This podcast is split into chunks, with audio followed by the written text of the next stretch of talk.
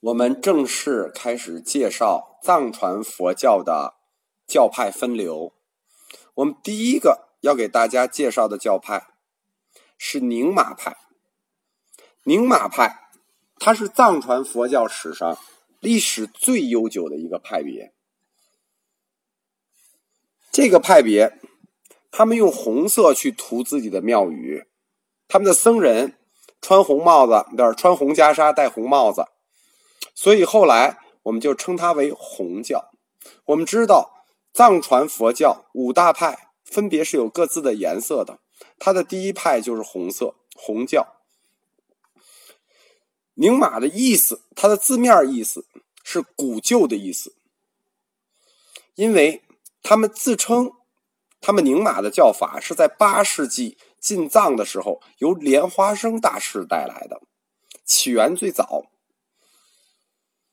他的教主就是莲花生大士，在藏语里叫做洛本白马琼乃。我们说过，莲花生大师他最大的贡献，就是说他对西藏佛教最大的贡献，是增添了藏传佛教的护法神体系。这个体系充分的去融合了藏区本地的宗教本教。所谓护法神。在藏语里叫做雀迥，雀迥是一种没有定额的这个神，它随时可以增加。这种模式就不光给神提供了位置，就是不光给本教的神提供了位置，可以成为护法的神，他也给人去留下了位置。什么意思呢？只要你能信仰佛教，你愿意支持佛教，你愿意传播佛教、弘扬佛教，你就是。佛教的护法，那没有神，因为你是人嘛。所以我一直支持大家去传播和弘扬佛教，那样你就是佛教的护法。宁玛，他以传播古吐蕃期间的密咒为主，所以为之旧。他就是以标榜自己这种古旧得名的。在新与旧这点认识上，西藏人与我们现代人，或者说与我的认识是相反的。至少在我认为，所有的事物最新才是好的，新才有力量，新是代表进步嘛。但西藏人不这么认为，他认为旧才好，旧才有力量，因为旧代表传统，他们认为力量是从传统里来的。根据我个人对宁玛派资料的研究，我认为他们的来源应该是莲花生大士在击败了本教巫师的那一次，归顺了佛教的本教巫师。我们都知道，当时他击败了他们之后，给了他们指出三条路：第一条路就是你们归顺佛教；第二条路你们做老百姓；第三条路就是流放。这应该是当时选择归顺佛教的那批本教巫师。因为他们的仪轨和教法就非常像本教，但是从教理上，他们又非常像禅宗，所以我们说宁玛派就像一个本教加禅宗的结合体。宁玛的法术来源来自于西藏密宗的两大传承之一。我们在介绍西藏密宗的传承的时候，它是有两个支流的，其中一个支流或者说一个系统是由赞普支持，在上层社会中流传、设坛、传播，它并不公开传播，它属于官方的密宗系统；而另一个系统，它是在民间传播的，它主要的形式呢是本教的巫术。与医术结合起来，为什么这么做呢？因为这样做才能紧贴老百姓生活的需要。这就是民间系统。在九世纪，我们谈到达摩灭佛，就是朗达玛灭佛的时候，官方系统就是接受了毁灭性打击啊，就不复存在了。在这种社会背景下，如果你是一个虔诚的佛教徒，你仍然要传教，那么你就必须具备三个特点。第一个特点，你必须掌握旧教的法门，你不掌握旧教的法门，你怎么传承？第二个特点，这批僧人没有寺庙和僧团组织，因为官方打击你嘛，你不可能公开的设庙，是形成组织。第三点就是，你们必须以家庭为单位。去传播父子兄弟叔侄，为什么？因为只有血缘这种亲密，才不会出现告密这种事情，才不会泄露告密这种事情。当时传教是要是要杀头的呀。创立宁玛派，我们说整个宁玛派创立阶段，我们认为是由五个标志性人物创立的，其中创始人家族，我们称为。三素尔家族在公元十一世纪的时候，素尔家族的三个成员首先站起来，恢复宁玛教法，建立寺庙，整理教义，收徒传法，这是需要勇气的啊！史称素尔家族的这三个人就叫三素尔。后来。我们就认为他们是藏传佛教宁玛派的起点，或者说是宁玛派的创始人。他们就是苏尔波切、苏尔贡、苏尔琼。苏尔波切出生于公元一零零二年，就是他基本上是在新世纪这个第一个一千年出生的。佛陀曾经说过嘛，说过嘛，每五百年我的法会重来一次。他就是在第二个第二个五百年，苏尔波切创建了乌龙巴寺。他曾经跟随他在年轻的时候曾经跟随过很多密宗的，就是旧密咒的法师学习咒语。他把这些咒语整理起来，整理成有系统的东西，然后呢，确定了一些根本性的咒语。他。弟子很多，就是他不光是学习，他确定了宁玛的根本咒语以后，他就开始传播。记载他著名的弟子就有一百零八人，就是他的规模已经在当时藏区很大了。后来苏尔波切向后二圣之一卓弥法师学法，以后我们会见到后二圣，就是阿底峡与卓弥，就是后弘期的两个圣人。苏尔波切向后二圣的卓米法师献黄金百两，求道果法。道果法是卓米法师特有的法术，只有他会。苏尔波切他是一个反省者，他一生没有娶妻，没有生子。他收了他的侄子作为他的养子，他的侄子就是著名的苏尔琼。苏尔琼是苏尔贡之子，我们知道。《指环王》里很多人介绍自己是说我是谁谁谁谁谁谁之子，谁谁谁之孙。其实西藏人也是这么介绍自己。苏尔琼是苏尔波切之子，或者说他是苏尔贡之子，苏尔波切也是之子，因为他是苏尔波切的养子。以前他们就这么介绍自己。我们称苏尔琼，又叫拉杰钦波。他在藏语里的意思是“大医师”的意思。从这个意义，我们可以看出来，当时宁玛派的法师日常的一个主要工作是在民间行医。他受命讲经，就是在这个他的养父乌龙巴寺讲经，讲什么呢？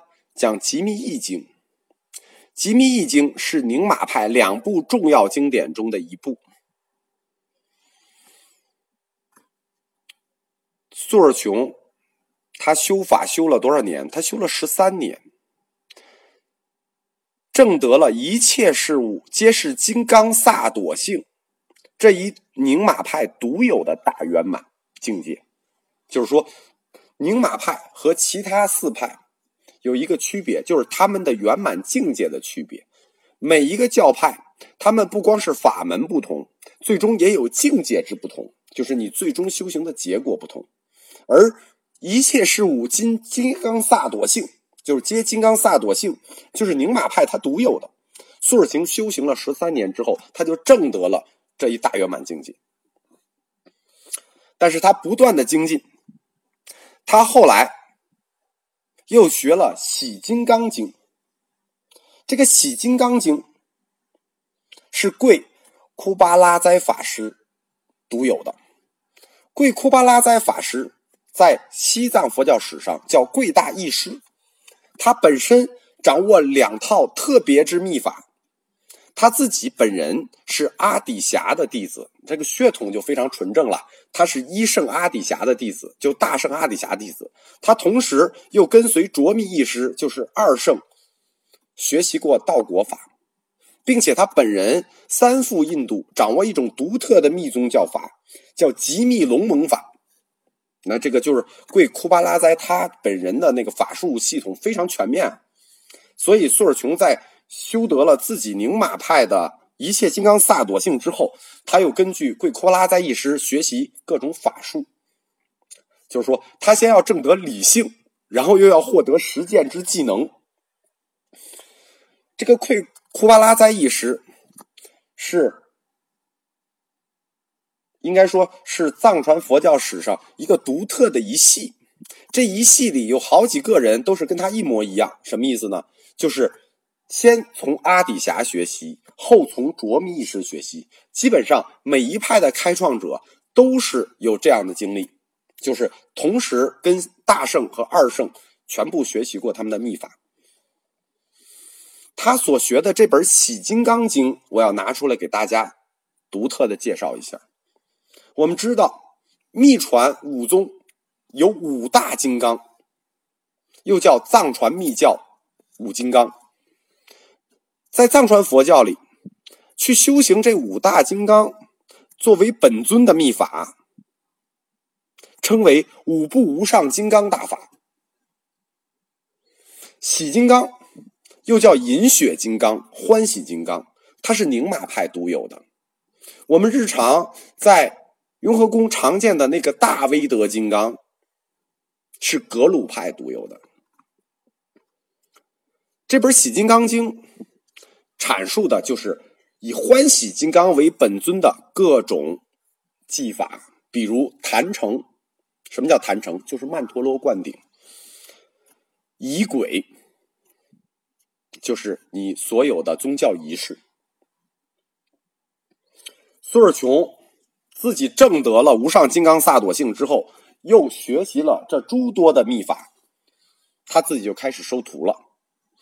他的徒弟。著名的，就是我们以前提过，藏族人的爱好就是一说就是四梁八柱，哈三世三元，他也一样，他跟鲁梅是一样的，弟子是四梁八柱三十三元。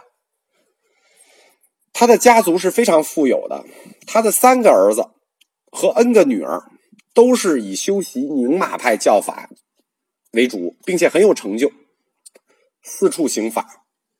作为一个平民，就是普通人。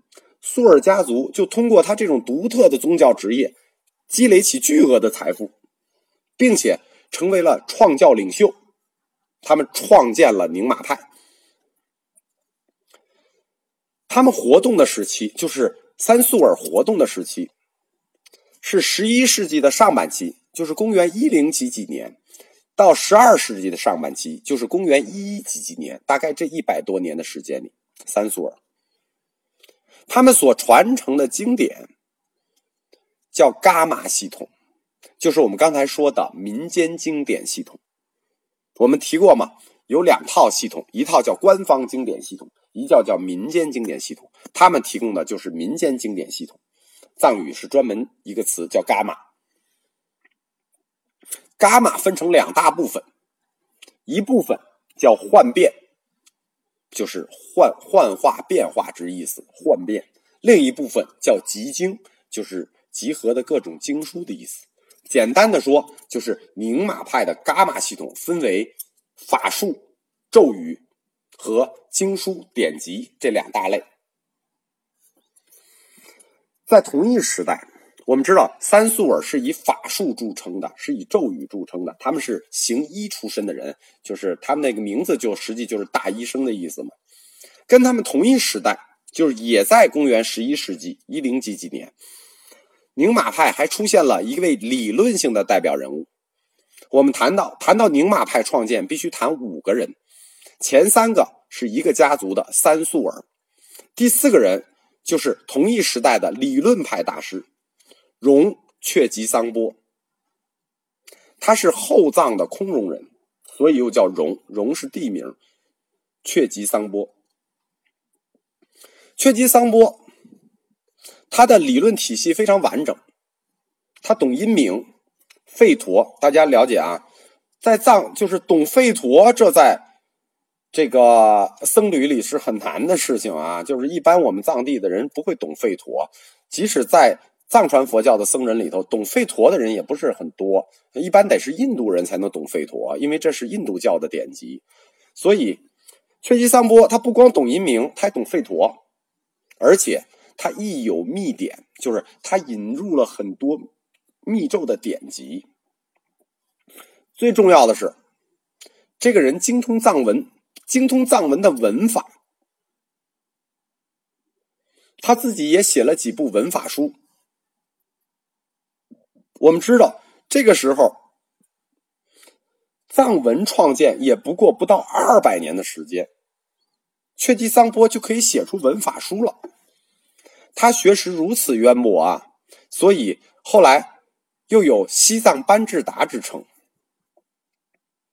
班智达那就是大智慧的一种封号。却吉桑波是宁玛派理论伽马系统的主要传人，他所传的，他跟那个你苏尔家族不一样，苏尔家族主要是传咒、传秘、传秘法，而他不是，他传的是理论，他所传的秘法是以新品为中心的。这个新品带有强烈的本地土著色彩。我们后世看他传的这套新品，往往并不认为这是佛教，但是他这套新品在藏区却有很大的影响。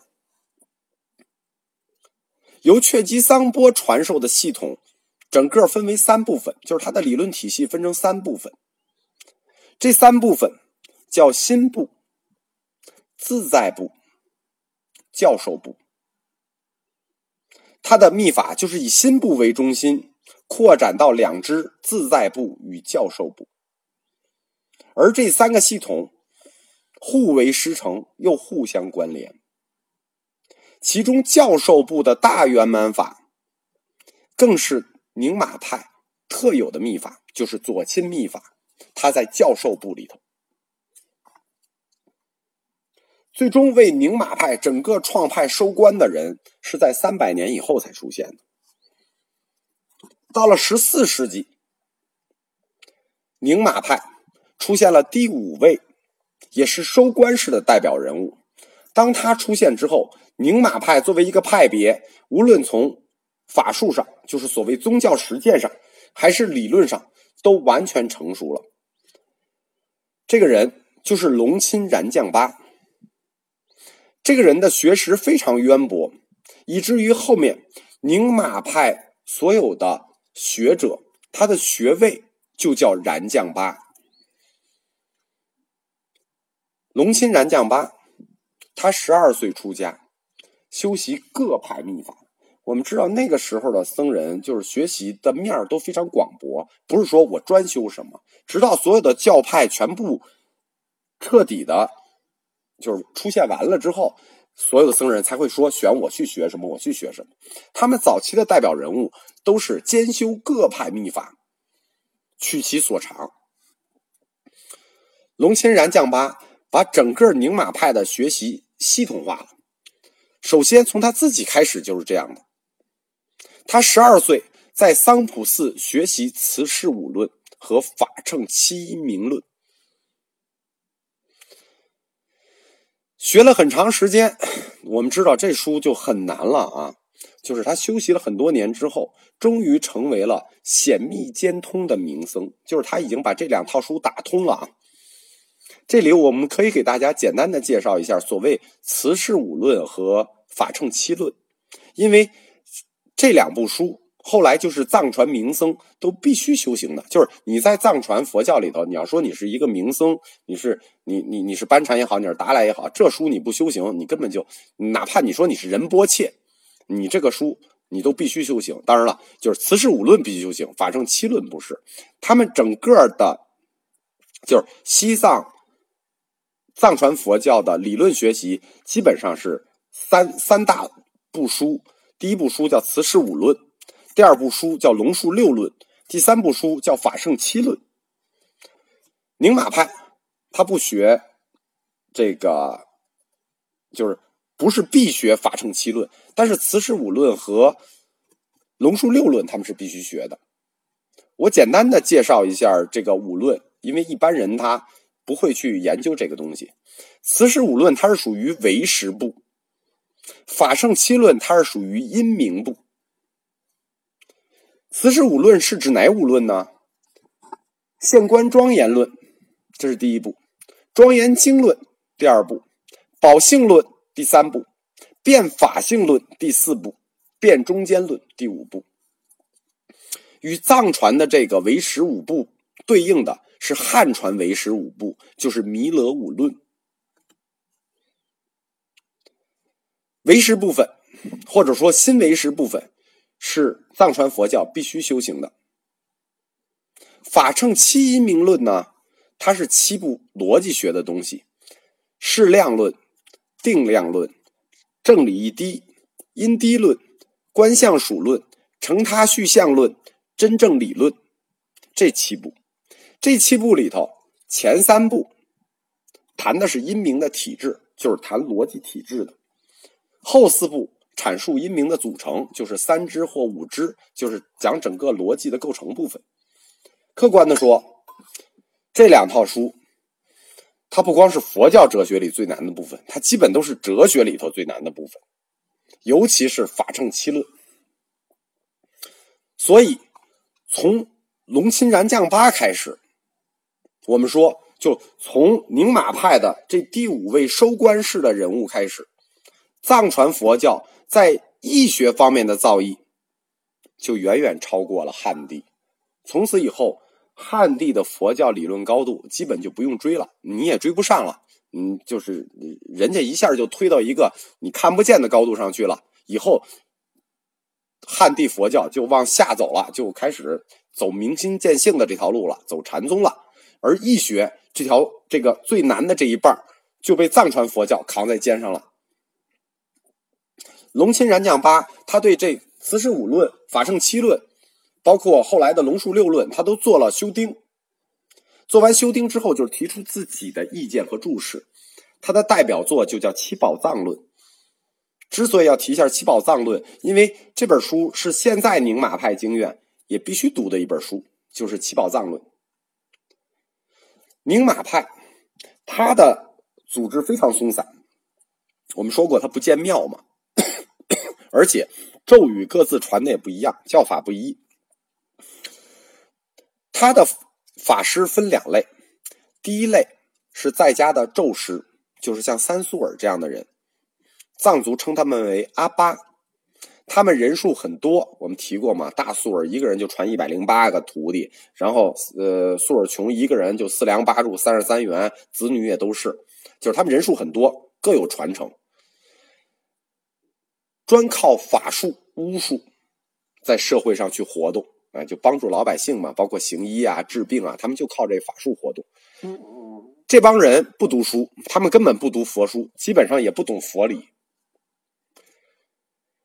他们行的咒跟本教咒师是很像的，其实，但是有意思的是，这一帮人却被藏族人认为他们才是真正宁玛派的传人，就是这帮会读有念咒语的才是宁玛派的人。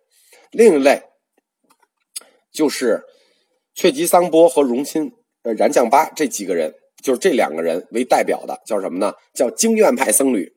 就这两位都是理论派大师，这帮人就住在寺庙里头，严守戒律，然后专心注重对经典和佛理的研究。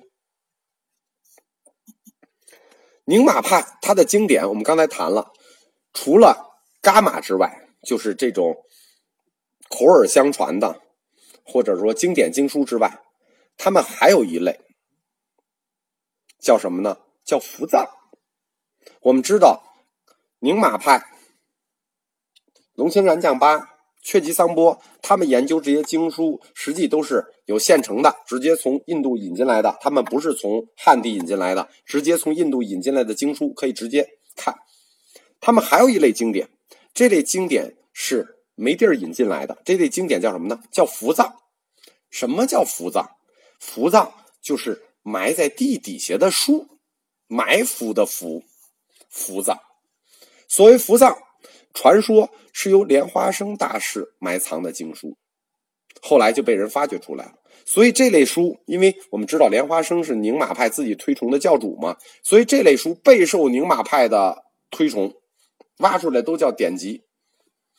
在公元十二世纪，宁玛派出现了一种专门去挖福藏的法师，这些法师叫做戴敦。